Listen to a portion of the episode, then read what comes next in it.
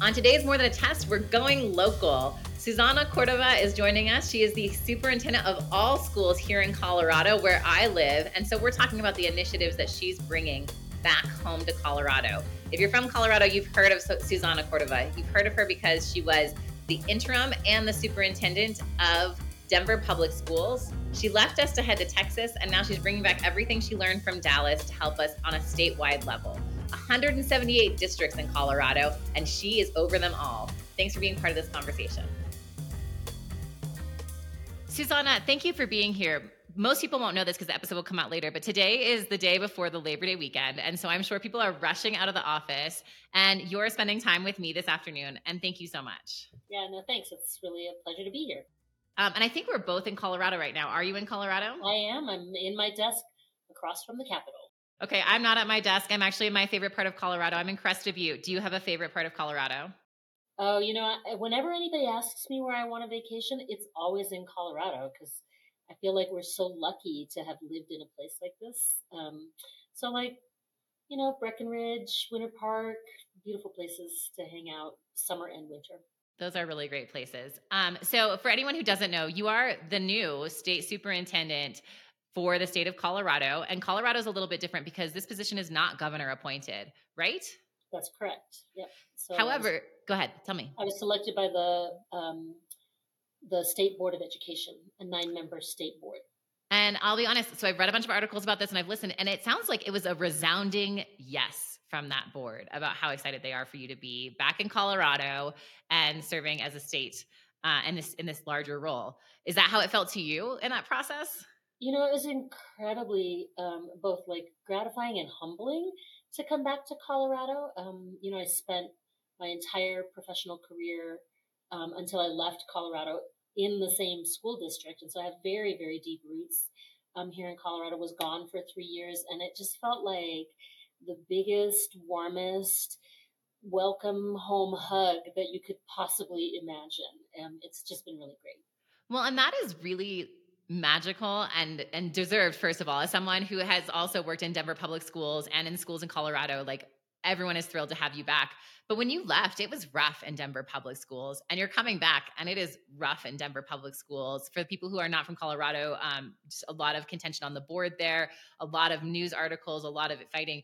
So um, are you nervous at all at where Denver public schools is or is your job pretty removed now from from what's happening there well, you know, I live in Denver, um, and so obviously, I think the success of the Denver public schools is essential to the success of Denver, um, and Denver is a critical player in the state.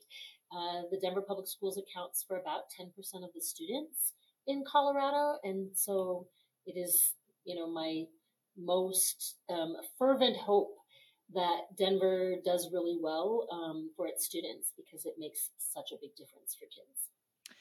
So it's interesting because you know you talk about how Denver is 10% of the of the student population, and then before that you were mentioning Breckenridge, and I'm up in Crested Butte, and I don't think most people realize. I think they hear Colorado and they think about Denver.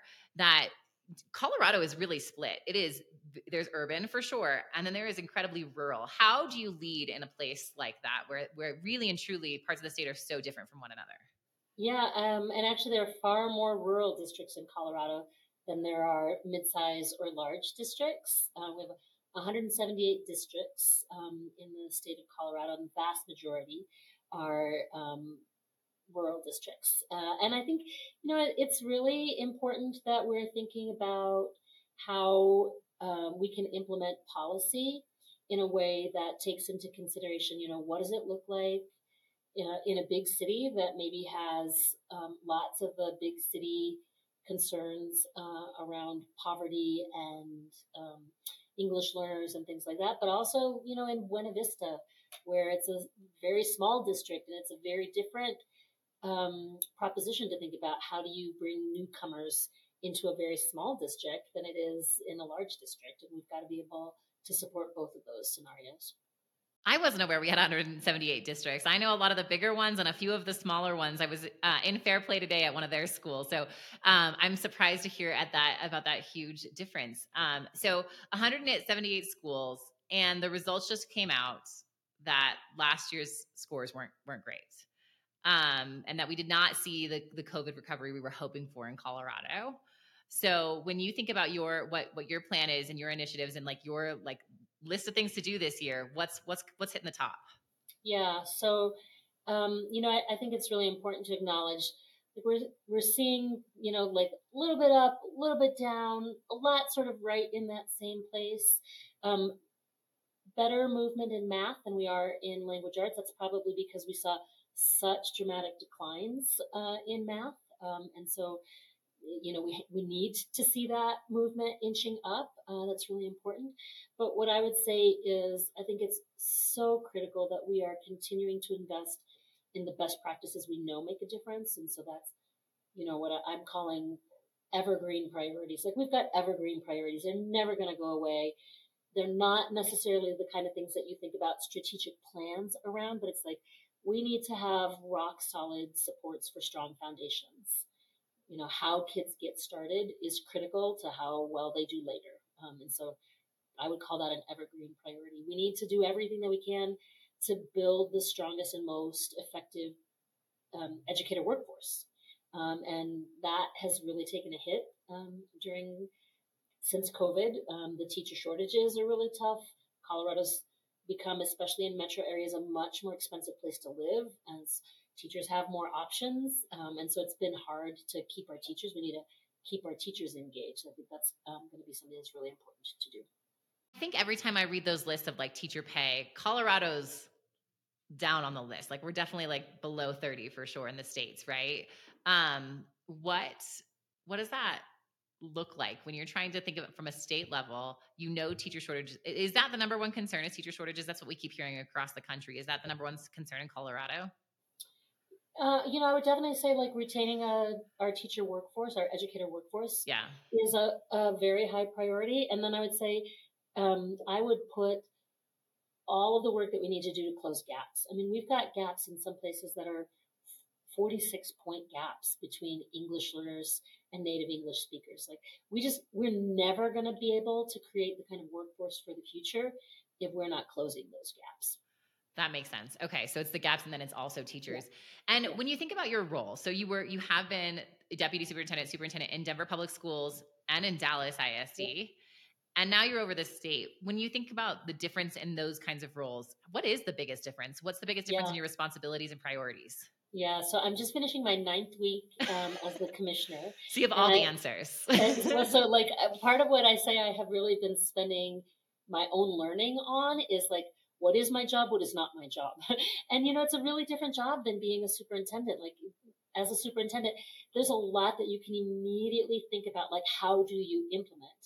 And from our seat at the state, it's much more how do you support? How do you highlight best practices that are happening?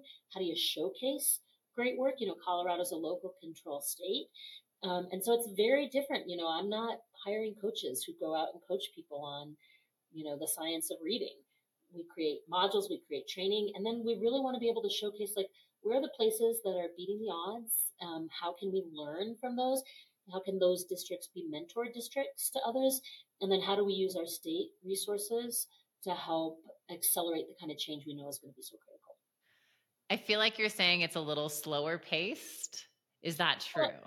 it, um, I don't know that it's slower paced. It's a very different pace. You know, I remember um, thinking about pace like when you're in a central office support team versus in a school supervisor role. Um, you know, and I used to say like very different kinds of intensity, you know, like when you're in a school, like a crisis is like, help, somebody passed out in the bathroom and what do we do? And right. then like when you're in the central office, it's like, oh no, the copies aren't ready for the principal institute. What do we do? You know, like it's a big problem when you're not ready for the principal institute the next day, but it's not the kind of big problem that it is when you're like on the front line of doing something. We have you know, we have a lot of work that we have to do, a lot of support that we have to do, a lot of work that we do um, with helping create the right context for um, opportunities uh, in our schools. And we're not the direct implementers. And so I don't ever want to pretend like I have to do the kind of work that our state superintendents do. Um, our, our district superintendents across the state, like they work incredibly hard under very challenging circumstances um, and our job is really to support them as much as possible.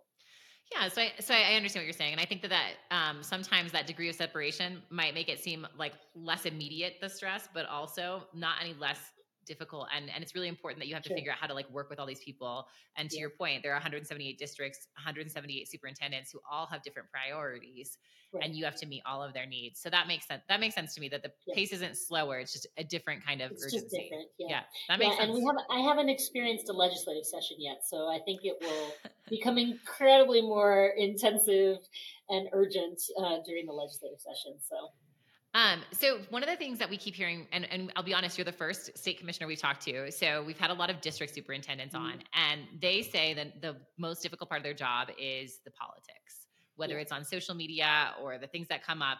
Is that the truth for your role as well?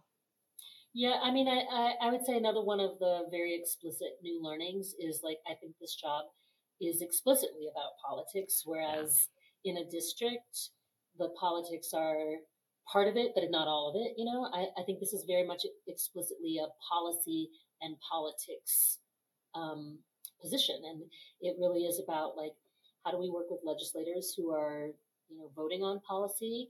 How do we take that policy, create the rules and the regulations? How do we do that in the context of an elected statewide board? Um, for all of the politics that happen in local school boards, they're typically nonpartisan elections. You know, yeah. My state board is elected in a partisan election. Um, and um, it's just important to name and acknowledge that. But I always come at the work from, you know, how do we carve out a shared middle that is much more likely to be reflective of the common values that we have, and then talk about where we're different as opposed to starting from the edges, which I think keeps you from ever getting to some shared vision or shared goals. You're kind of hitting on two things I wanted to ask you about, and I, you might be answering that question, but I want to ask it anyways. So I was reading from, I think it was Colorado Public Radio, called the the current um, elected board divided, but they all agreed on you. And and so when you're coming at this, your goal is to is to bring them to the middle, or or how else are you managing something that's considered divided? Yeah, and I guess what I would say is it's less like bringing them to the middle, and more like helping name where we have shared areas of focus and priority. Right. Um, so that we can see as a, you know, as a, so the board can see together, like these are the places where we can be in alignment and push for the kind of, you know, um, enabling conditions, the kind of um, solutions that are oriented towards students. Um, and I think it's really important to find that. And then I think the other thing that's really important to do because people, you know, it's a democracy. It, right. it is intentionally designed to reflect diverse perspectives. I think that's important that we have the diversity of perspectives and that we're able to talk about where we don't agree with civility and with respect. Like, you know, when I worked in union negotiations, I used to say, good people can share goals and have very different ideas about how you get there. That doesn't mean I'm bad. That doesn't mean you're bad. It just means we don't agree. And like we can agree on the goal and have different ideas. And the way we figure it out is by listening and compromising. Well, every art, it's interesting that you say this, and I want you to kind of dig a little deeper on this. And I'm sure you have some some sort of gem to tell us all because when I read the, the articles about you being chosen for the current position, every single one said one of your biggest assets is that in a room full of disagreement, frustration, insanity, whatever, you are always like the calmest person in the room. Is that true? And how are you achieving that? Yeah. Um like I don't know if I'm the calmest person in the room, but like uh, you know when people talk about their like what's your superpower, it took me a long time to realize that not everybody like sometimes our like what we're good at is kind of invisible to us. Like we don't actually know that everybody doesn't like, do the same thing. Right. Right.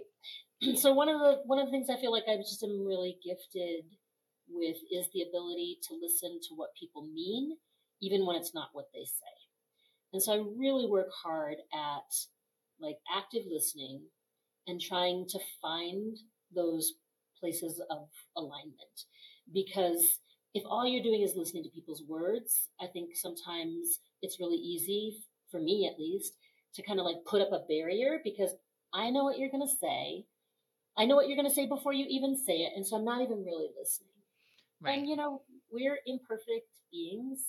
We don't always say things the right way. And sometimes what we say is not exactly what we mean. And so I really try to listen both to what people say and to what they mean and to try to make those connections. Let me ask you one more question. I feel like we're talking a lot about, you know, the the division, and I think it's important for people to hear because I think Colorado kind of comes off as this like super like kumbaya, peaceful place. But the truth is, is like it can be contentious here, and especially in a role like yours because you're serving districts with, you know, urban populations, democratic populations, all of those things, and then very rural. Lauren Boebert, you know, like the, the exact sure. opposite end of the spectrum. And I'm just curious, like, it, can you build things that serve both sets of kids? Oh, 100% I believe we can. I mean, I think that like there's really strong evidence that um, there are places in our educational toolbox, if you will, that like these tools work well for all kids, right? So, and you know, when you talk about that spectrum, I think there's as much diversity on the left within the left right. and on the right within the right as there is between the left and the right. And so yeah. this is not sort of a i don't think we any longer can sort of be like in the d's versus r's world. Like there is diversity across the spectrum and colorado i think really um, like showcases that uh, across that whole continuum. But you know some of the things i think that we can really unite us like there's such strong evidence that the science of reading makes a difference for building those strong foundations in early literacy. Um, I think there's really strong evidence that ensuring that there is support for kids who are learning English as a second language, both through access to their native language as well as to trained teachers um, to help them. You know, one of the things I'm really proud of Colorado, anybody who's renewing their teaching license um, before 2025 will have to have 45 hours around culturally and linguistically diverse education. Right. You can't do a good job with kids um, without those kind of tools. I think there's a lot of evidence that those are going to be important for all educators. So it sounds like for you, another like kind of thread of what's really important to you is around evidence and really like what is the research telling us and being able to listen to that. And I think that that's a really important move that we're seeing across at least elementary education in particular of this this need to focus back on evidence and what does the research tell us. Um, I'm going to move on because I want to talk about you. But the last thing I want to ask about this role is what's something in the last nine weeks you've you've done that you've been proud of. Um, so I'm really proud of the outreach that I've been able to complete in two months. So met one on one with every member of the state board, have reached out and met with almost all of the elected leaders in the House and Senate, um, met with the Ed Committee, met with 260 plus members of the Department of Education, um, have been to like four districts. Wow. Um, you know. Are you exhausted? I'm an I'm an introvert by nature, and so I hear all of this, and I'm like, oh my god, I would need a nap yeah. so badly. yeah, yeah. You know, um, I think it's really one of the things that I really missed. Um, loved working uh, with a national nonprofit right before I came here, but I actually really craved uh, I'm an introvert also, but I really crave connection. Connection. And so it's been really nice to just be in a place where I'm making, reconnecting with people I knew from before, but making new connections also. So that's been feeding my soul. So you kind of mentioned at the beginning that you started your career in education yeah. in Denver Public Schools, correct? That's right. You were a teacher. What did you teach? So I was a initially a middle school teacher and then a high school teacher. I taught um, in the bilingual program um, both English and Spanish as a second language, was mostly a language arts teacher. And then I was an elementary principal, and then I had a bunch of jobs in the central office um, until I was the superintendent. So one of the things Julia Rafael Barrett told us was that it's easier to get into the, to the district office in those positions if you have high school experience, and you have middle, high, and elementary school mm-hmm. experience. Mm-hmm. Do you think that's true? Um, I I, I maybe sometimes I, I will tell you I think high school principal is the hardest job in a district. Really, I really do. I mean, like you have all of the same sort of like implementation challenges that you have any place, and then you have the complexity of parents. Our high schools are bigger, and they tend to have much more diverse populations. You know, at the elementary level, they tend to be reflective of kind of like the little neighborhood right around them, and so right. at times are more homogenous. I, our high schools, because of their size, tend to be much, much, much more diverse. Um, you know, realistically, I think you have the challenge of real um, violence uh, in high schools in a way that you don't typically um, at the other levels. Um, and then you've got all of the parent concerns. I think high school principal is by, and then you've got, you know, like coverage and supervision and I was going to say you didn't even bring up the dances and, and the sports that, yeah. and the AP tests and all of the mm-hmm. I think you're 100% yeah. right and I hadn't thought about it. You know, we had uh, Maria Vazquez the superintendent of Orange on a few weeks ago. She um Orange County is the, I think, eighth or ninth largest district in the country. And to this day says the hardest job she ever had was being a K 8 principal. So not even a yeah. high school. But yeah. I think you're right. There's just so much happening in those places yeah. and so many strong needs and opinions. And so I, I think it's, I think it's great to name that. Um, so, so you, you, you went into district office and so one of the things that we hear a lot from superintendents is like, and then I was tapped, and so I moved up, and I moved up, and I moved up. Is that what it was like for you? Was someone kind of saw all your work and kind of it, it funneled you, or or how did you end up kind of up on that top echelon area? Yeah, you know, I would definitely say, um, like my favorite quote is "Praise the bridge that carried you over." Um, like none of us get to where we are by ourselves, and my experience, hundred percent, was people um, encouraging me to do things that I didn't think I could do.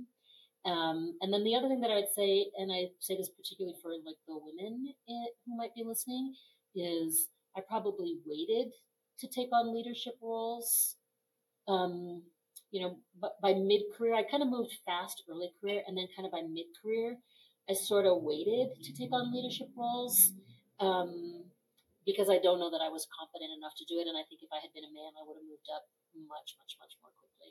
I don't have any regrets, um, but, but I really do try to tell people all the time. By the time I became a superintendent, I was sort of like, what was I worried about? Like I was doing so much of this already. What what what was I worried about? You know. I remember you saying that at WLE when you were when you were moved from deputy superintendent to superintendent, and you were like, "How how am I going to do this?" And then you got there and looked around, and you were like, "Oh oh, I've been doing this all this time. Yeah. I thought it was so different, and it's yeah. and and I, and I know this like the back of my hand, yeah. which I think is really important to say. I think that a lot of people, uh, women in particular, are definitely afraid to to take those risks and to feel and to go see what's out there. Um, and so let me ask you: so who is someone who tapped you? Who's someone who was was the bridge that carried you? Yeah, um, you know, for sure, I can say when I was a high school teacher, um, the guy who was the principal at the high school that I worked in was one of the first people who was like, "You should apply to this leadership program." Wow. And it was great because uh, it was a program that the Denver Public Schools had. I got, you know, two days a month as a release day to take classes in getting my principal's license, um, and it made a huge difference. You know. Wow, that's amazing that he saw that in you. And like, I again, we're talking about how big high school principal, how, how big high schools are, and to like go and see a teacher and be like, "Hey, I think you'd make a great leader." That's really incredible. Yeah, and part of what I would say, especially to like anybody who's younger listening, is um, you know, there were many times when I was asked to take on extra duties. And um, I frequently said yes, less because I thought it was going to get me someplace, and more because I felt like like this is going to be good for kids to do it. Like I always, whenever anybody asked me to teach a sixth class, I always taught the sixth class because typically it was like we need a reading intervention class for kids who are struggling, right. and mm-hmm. so then I was like, yeah, I'll do that. Like, of like course, it, it makes sense to do that. Um, I don't think I understood at the time that those are the kind of things that make you stand out, that make people tap on you. Um, and, you know, I think for younger people today, it's just really important to name like the way you make yourself stand out is by being willing to take on some of those extra things that maybe other people just wouldn't be willing to do. Okay, so let me ask you about that though, because we had someone, I'm trying to remember who it was, I probably can't, but what she said was, I always took on the extra duties and never asked for the next for the next role. And so I sat in the same chair doing all these other jobs. Did had, did that ever happen to you? Yeah, I think that there like there were times definitely when that happened. Um, what I will say is when I got to the next role, there was very little that I hadn't already experienced. And so like I would say two things can be true in that. Like um in some ways it's easier to learn when the stakes are lower. It's not your title, so it's not your title. and so you're taking on a stretch role Like I think to myself, like I was a director in um, maybe a director of literacy, uh-huh. something like that. Um, when we were doing school closures in Denver in the middle 2000s. Gosh. And, and, somehow, like, I got tapped to be the person who went to go tell a school room full of teachers no. that we were going to be closing their school, right? And um, I wasn't a principal supervisor. I didn't work on the school supervision team. Like I was a director in the central office, and that would I would say was one of those times when I got tapped to say, "Hey, we need you to do this thing." And I was like, "Okay, I'll do this thing." It. I mean, I can tell you exactly everything that I remember about that experience, like how dry my mouth got, like the worst wow. cotton mouth I've ever had. Like my armpits, like um. immediately started sweating. I'm standing in front of these people. But you know what I learned? It was like I learned from that experience. I will never go into an audience when there's hard news to share without being prepared for what is the very worst way it could go. Because I went into it not really prepared for it to be the worst experience. Um, and that experience, that was like probably in 2006, I have been able to look back to that experience. It has paid off so much in so many other experiences by having that one time. And like if I had been the person in charge of that, I probably would have I don't think I did a very great job at that meeting. I probably would have owned the responsibility for it not going well. And it was a great learning experience through, you know, a failure. Yeah, well, and for you, right? Like I'm sure what you're saying is like when you get into hard moments, you're like, well, it could be worse. I could be back there. right. Oh, uh, totally. But, also, you know what? What I'm sure exactly what you're saying. It wasn't your title. It wasn't your role. So I'm sure there's a lot of gratitude because everyone yeah. knows what it is, right? Yeah. Whether or not they've done it before, there's a reason no one wants to do that job. Mm-hmm. Do you remember the worst experience in that situation, like reaction that you got from a teacher or from a room of teachers, or? Oh yeah, I mean, like I can remember like getting ready to go in. I was talking with the principal of the school, and she's like, "Oh no, people expect this. Like, like this is not going to be a surprise." And you know, I go in, my mouth goes dry, my armpits are wet. I'm looking out at this room full of people. I can actually see the woman um, whose name I'm not going to say out loud, but I can see her sitting there, and she like literally bursts into tears. Like she bursts into tears, and you know, I, I think back on it now, it's like well, of course. I mean, like you go into a room and you tell people you're not going to have a job at this place next year, and they literally had no idea that this was actually what what was going to be happening. Um, and so I just it taught me so much, both about like how to treat people with respect and you know how to make sure that you've got the right next steps for people when you know big things. You know, people's jobs are there. It's like an enormous part of our lives we I don't think we can be cavalier about things like that. I feel like I'm constantly telling my engineers like you love your job, right? Like they love their jobs. But as a teacher, it is everything you are. You know, like when you're a really good teacher, it is like your whole entire identity. And I and I think that like some people forget just how important and passionate that is for teachers. Yeah. Um, so I appreciate you naming that. Okay, so when I hear you talk about, you know, this experience in Denver Public Schools and all of your experience in Denver Public Schools, it's exactly what I experienced when I was a principal there, which was yeah. you have a deep love for yeah. Colorado, for Denver public schools. But in November 2020, you decided to leave. Yeah. Tell me about that decision. Yeah, you know, um, I'm incredibly grateful for all of the years that I had in Denver. I had a really hard, you know, two year superintendency in Denver. Right. And, you know, took over immediately. We had a teacher strike. Right. Um, I had worked in the central office um, for I don't know 12 years at that point. You know, cut you know 250 jobs all out of central. So these are like looking at people who I had worked, you know, wow. alongside and who had learned, worked for me, you know, and cut a tremendous number of jobs. We did a lot of work to try to help people from central move into schools, and many did. So I feel good about that. And um, it was a better economy, so I think there were lots of opportunities for people to move into. But you know, cut $25 million out of the budget.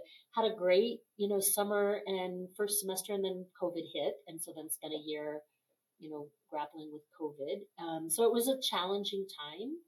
Um, in the middle of all of that, you know, the board that hired me in December, by the following November was a different board.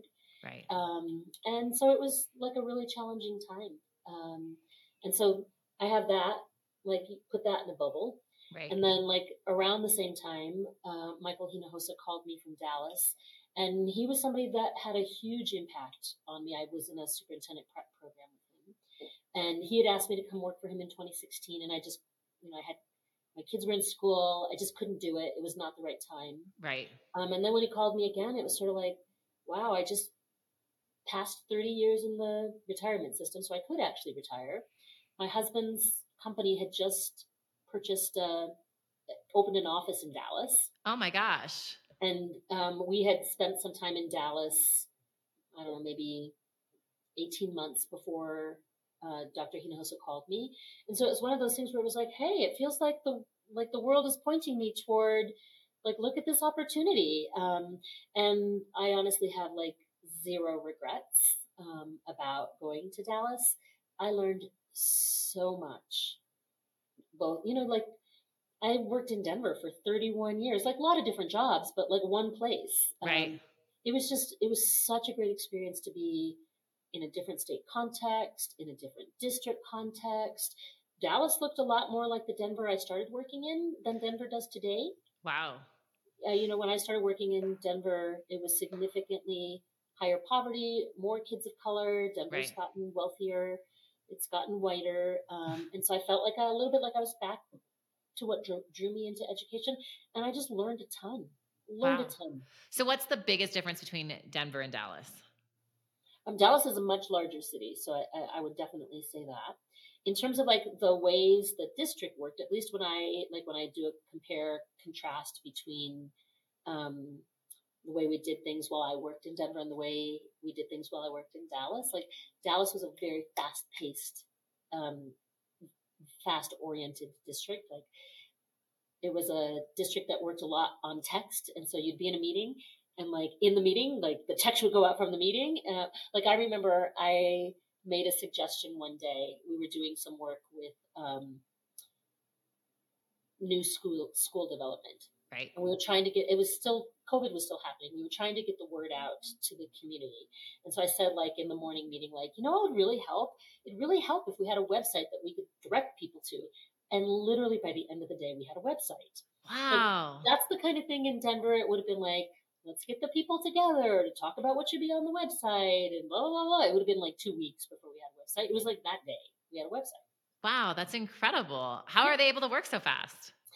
You know, I mean, like uh, the one thing that I'll say is you work fast um, with a lot less collaboration. So one of the things I was Right. trying to think about is like, I think in Denver we tended to over collaborate, so it slowed things way, way, way down. Um, in Dallas, we probably under collaborated, and so it's like there's probably a little bit, you know, less. Maybe we don't need it by the end of the day, Right. maybe by the end of tomorrow, you know, and just check with the teams and you know do all of that. So, That makes sense. Okay, so tell me this. When you were in Dallas, what did you miss most about Denver? oh, this is so easy. Green chili, I miss the most. They don't no green chili in Dallas. Um, and then now that I'm back here, I miss brisket tacos. I was gonna say Dallas. I always feel like beats all of Texas beats us on restaurants a lot. But green chili, have, have you been to New Mexico? I hear that they say Oh, they have the best green chili. So I Uh, don't know. well, if you're in New Mexico, you're gonna have to have Christmas on your plate because you're gonna have to have it with red and green. So Look, you could just fit in anywhere. That's right. That's right. okay, so tell me this. So you have this long history um, in Denver public schools. You have this cool experience in Dallas that you are now bringing back. When you look at, you know, your hope for Colorado, what are the things that like most excite you about this next upcoming school year? Let's say. yeah, yeah, yeah. Um, like the three things that I've been talking about as like what really matters to me, and I think what we are um, doing a good job on, and I think we can do a great job on. It's start strong, stay engaged, leave ready, um, and it's like all of the work. And I would say this is true for both kids and educators. Right. It's like we need to bring people in with strong foundations. That's like all of the work in school that we're doing. Um, I've been really gratified. We have um, the Read Act in Colorado is our science of reading work, and um, we've created these modules. People from out of the state are requesting access to our modules, so that's really great news to start strong for our kids, but also for educators. Right. This stay engaged piece is like we need to do a lot more work to keep our kids engaged. Right. Um, and I think particularly post COVID, where we're seeing like huge issues with chronic absenteeism. Really? And that really starts at those middle grades. That's making sure that we've got like engaging curriculum for kids, um, engaging standards, um, opportunities to think about like the whole child. Um, we, we, have a, an accountability task force that's meeting right now. Um, and I think we need to be talking about like what are all of the different opportunities to learn, um, not just in the course content areas, but you know, how do we keep kids engaged? Um, and how do we keep our teaching workforce engaged? Right. And then Leave Ready, the governor here has um, a priority that he calls the big blur. And it's this idea of like, how do we blur the lines between what happens in high school and what happens in the workforce? Right. Um, and I think Colorado's done just really tremendous work getting more work based learning experiences in our high schools, internships, apprenticeships, with this very robust collaboration with the um, business community um, that I think is uh, very, very impressive. So. I think that makes sense. I'm sure it resonates with a lot of people. I think it's a lovely tagline. What's what's keeping you up at night for this upcoming school year? Uh, the gaps for sure. Like you you look at that um, statewide distribution on those. Is it mostly emerging multilingual students and native English speakers, or are there gaps across our? That's, our, that's the worst. Um, okay. But it, it ranges between 20 and 45 points. Wow. Uh, across math, language arts with um, Black students, Latinx students, students wow. with disabilities, English learners, students who qualify for free and reduced price lunch. It's so it is um, all of our um, at risk yeah, populations. Like 20, 20 to 40 points. Gosh, that's terrifying. And it is. And um, it's even more um, disheartening, I think, when you think about the impact of COVID. Like we have, we looked at um, how kids are doing and benchmarked it like pre-COVID to where they are now. Yeah. On scale scores by um, every, um, I guess it's not quartiles, but quintiles. Yeah, yeah. And um, what we're seeing is the average score in the lower quintiles are lower than they were pre-COVID, wow. but the average score at the upper quintiles are higher than they were. Oh my gosh! So I think the real experience that we've seen as a nation is post-COVID. Some kids actually are doing great, and yeah. in many cases, they're actually doing better than they were. And um, the most vulnerable students are not just worse off, but significantly worse off than they were before. This is something we talk about at Amira all the time. Um, it's an AI reading tutor that kids read out loud to, and what we we talk about is a lot of the systems, a lot of the things that we often hear teachers wanting to change. We say, this is actually for the kid who needs it the most, right? Like, so like when we ask teachers to use the program every day, we're like, we also know that your kids who are gone, who are behind in reading, also miss the most amount of school and will miss their Amira a day because, you know, like whatever. And you don't have time to rechange your schedule. So you've got to like change it for them and, and a few other things that which it's really about what we're seeing is the kids who are at the very bottom in reading are at the very bottom in everything. And we have to build every system around catching them. Right. So yeah, and the other thing that I'd say, like, um, I think we need to think more expansively about how we can do that. Because right. if we're only depending on school time, I just don't think we'll get there. No. And, you know, uh, I think COVID is a really good example because parents who had the resources and the capacity to figure it out got their kids engaged in learning right. experiences outside of school during COVID. And so we've got to be able to figure out like how do we bring how do we democratize that experience for the most vulnerable kids in our system? How do we have like highest quality learning that's going on in school but access outside of school too? And it's like what role can churches play? Can boys and girls clubs play? Can rec centers play?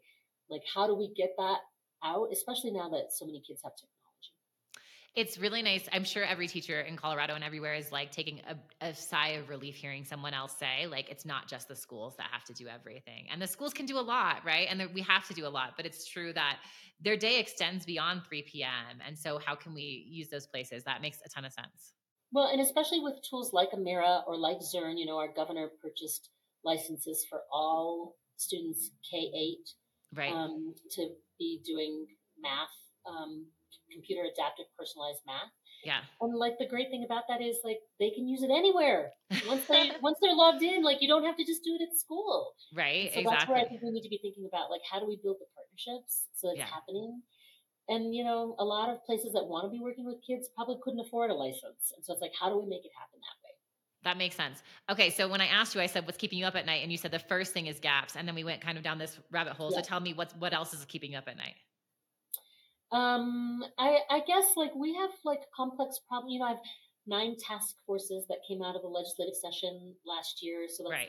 a big lift. Um, and some of them are like um, really complex issues. Um, and yeah, I think um, the work that we're doing on assessments and accountability is probably some of the most complicated work to do. It's um, the more we can try to like look at the places of agreement, the better off I think we're going to be because otherwise I think we're never going to make progress on you know what it is we would want to include, change, um, or do uh, as a result of that. I saw that in the, in the, articles about you is that like accountability is one of the things that are coming up and that this is really important. And I, I, I read it and I kind of, I was nervous because um, accountability is never popular, right? Yeah. These school performance frameworks, like it doesn't matter how good they are, they're never yeah. popular. How do you feel about that? Yeah. So, um, like I'm a big believer in you gotta you gotta look at the truth and the data. Right. But what you do with it is like what we should be doing with it is saying, okay, so now that we know this, how do we push more resources to these places? How do we support improvement? It's it's less about I think the labels and the ranking. It's more about like this helps us know decision making to do more work. That makes a lot of sense. It, it, would be nice if it could feel like that. I just, you know, like good on you for going for it because I know yeah. that there's a lot of us who would really like to see that happen, but I'm, I'm not sure I've ever felt that way with school performance frameworks yet. Yeah. But I believe you could do it. Yes. Um, we are running low on time, and I have five questions I ask okay. every guest, and this has been a great conversation. And again, let me just say how glad we are to have you back in Colorado. Um, okay. How glad I am to have you back. Um, I think, other than the WLE conference, the last time I saw you was at the school I was leading at yeah. the time, mm-hmm. Isabella Bird, and you came and spoke. So. Do you know the craziest thing about that day? You'll never know this, but I'll tell you. So the two schools that came to Isabella Bird that day mm-hmm. were Smith, which yeah. was my where I started my teaching career. I came yeah. back from the Peace Corps and taught kindergarten at Smith, and then Isabella Bird, where I was the principal. So it was cool that they got to come together. That's fun. Although it tells you a little bit about how different Denver is, because Isabella Bird and Smith look very different. Very different They're schools. five minutes from each other but their populations, their teachers, their yeah. their classrooms. I still go to Smith quite a bit though. It's I'm proud to say that the teachers that I taught there with, I taught there in 2008, are almost all still like so many of them are still great. there. You would not believe how many that's have been awesome. there for them that that period of time. It's a special place for sure. All right, our five questions. Um, the first question is you know, we call it more than a test because at Amira, we the assessment happens every day, every word, every sound a child reads, and so we think that we should be, stop doing benchmark assessments, but instead daily tests to see where kids are. But every guest reads that and thinks of something different. So when you heard more than a test, what did you think? What did you think? Um, more than a test, that um, learning is about the substance of learning, and it's more than a test. That's really nice um, a lit moment in your life. And what I mean by a literature moment is like a moment of you in a book that is either like a happy place or a moment that changed you, something like that. Uh, yeah. So um, I remember reading um, Wuthering Heights in high school. And it was like the first time that I realized, like, oh, just because somebody is telling the story doesn't mean you, you actually should believe what they're telling you. Like, I remember the narrator in Wuthering Heights is not a very reliable narrator. And it was like, I, I think one of my first like critical thinking moments that really stood out to me. I love that. Um, a piece of technology that you love. Oh, my phone. Although I will say, like, I'm super into artificial intelligence and like love trying out new tools and resources. All right, um, what have you done with ChatGPT lately? Um, so I, I use ChatGPT a lot, but the one that I'm really into right now is a tool called Gamma.app. Ooh, I don't for, know it. For any educators in the virtual room here, um, it will help you create PowerPoints and um, gives you an outline. Like you put in your prompt, gives you an outline. You can adjust your outline, and then actually will build content in beautiful slides. Really? Okay. Yes. I tried a different one for slides and it wasn't that great. So I'm going to have to try that one. That's awesome. I tried Beautiful AI also, and I, I just had a hard time figuring out, but Gamma.app, very easy. All right, cool. Thanks for that tip. Um, the best advice you ever received? Um, figure out if you want to be right or if you want to be happy. And a book you think everyone should read? Mm. Um, I love reading, but um, I'm going to answer this uh, less about like reading for pleasure, which is what I mostly do, and talk about a book that has been very transformational in my life. It's a book called Your Best Year Yet by Jinny Ditzler, I think is how you say her last name. And it is 10 simple questions to change your life. Um, I highly recommend it. I do it on an annual basis. I try to have like a buddy do it with me so we can have like some accountability to go along with it. It's it's goal setting, but it's like goal setting for your life, not for your job. And so it forces you to think about all of the different roles you play in I am so unsurprised that this is what you gave us because I have talked to woman after woman who is in a superintendent or something like it role who knows you and has said that something you said, some sort of book, some sort of advice has just like changed them. And I think I've heard this book from other people too. So just let me say thank you from the people of Colorado who are excited that you're back, from me for being on the podcast, but also for all the women leading in education. It really means a lot to see you rise and also just helping so many other women. Thanks for being here today. This has been great. Thanks for joining us on the More Than a Test podcast. If you found this conversation valuable, subscribe to our YouTube channel and find us on your favorite podcast platform. At Amira Learning, we believe every child deserves a chance to become a reader, and we're excited to be part of this conversation. See you next week, and thanks for joining.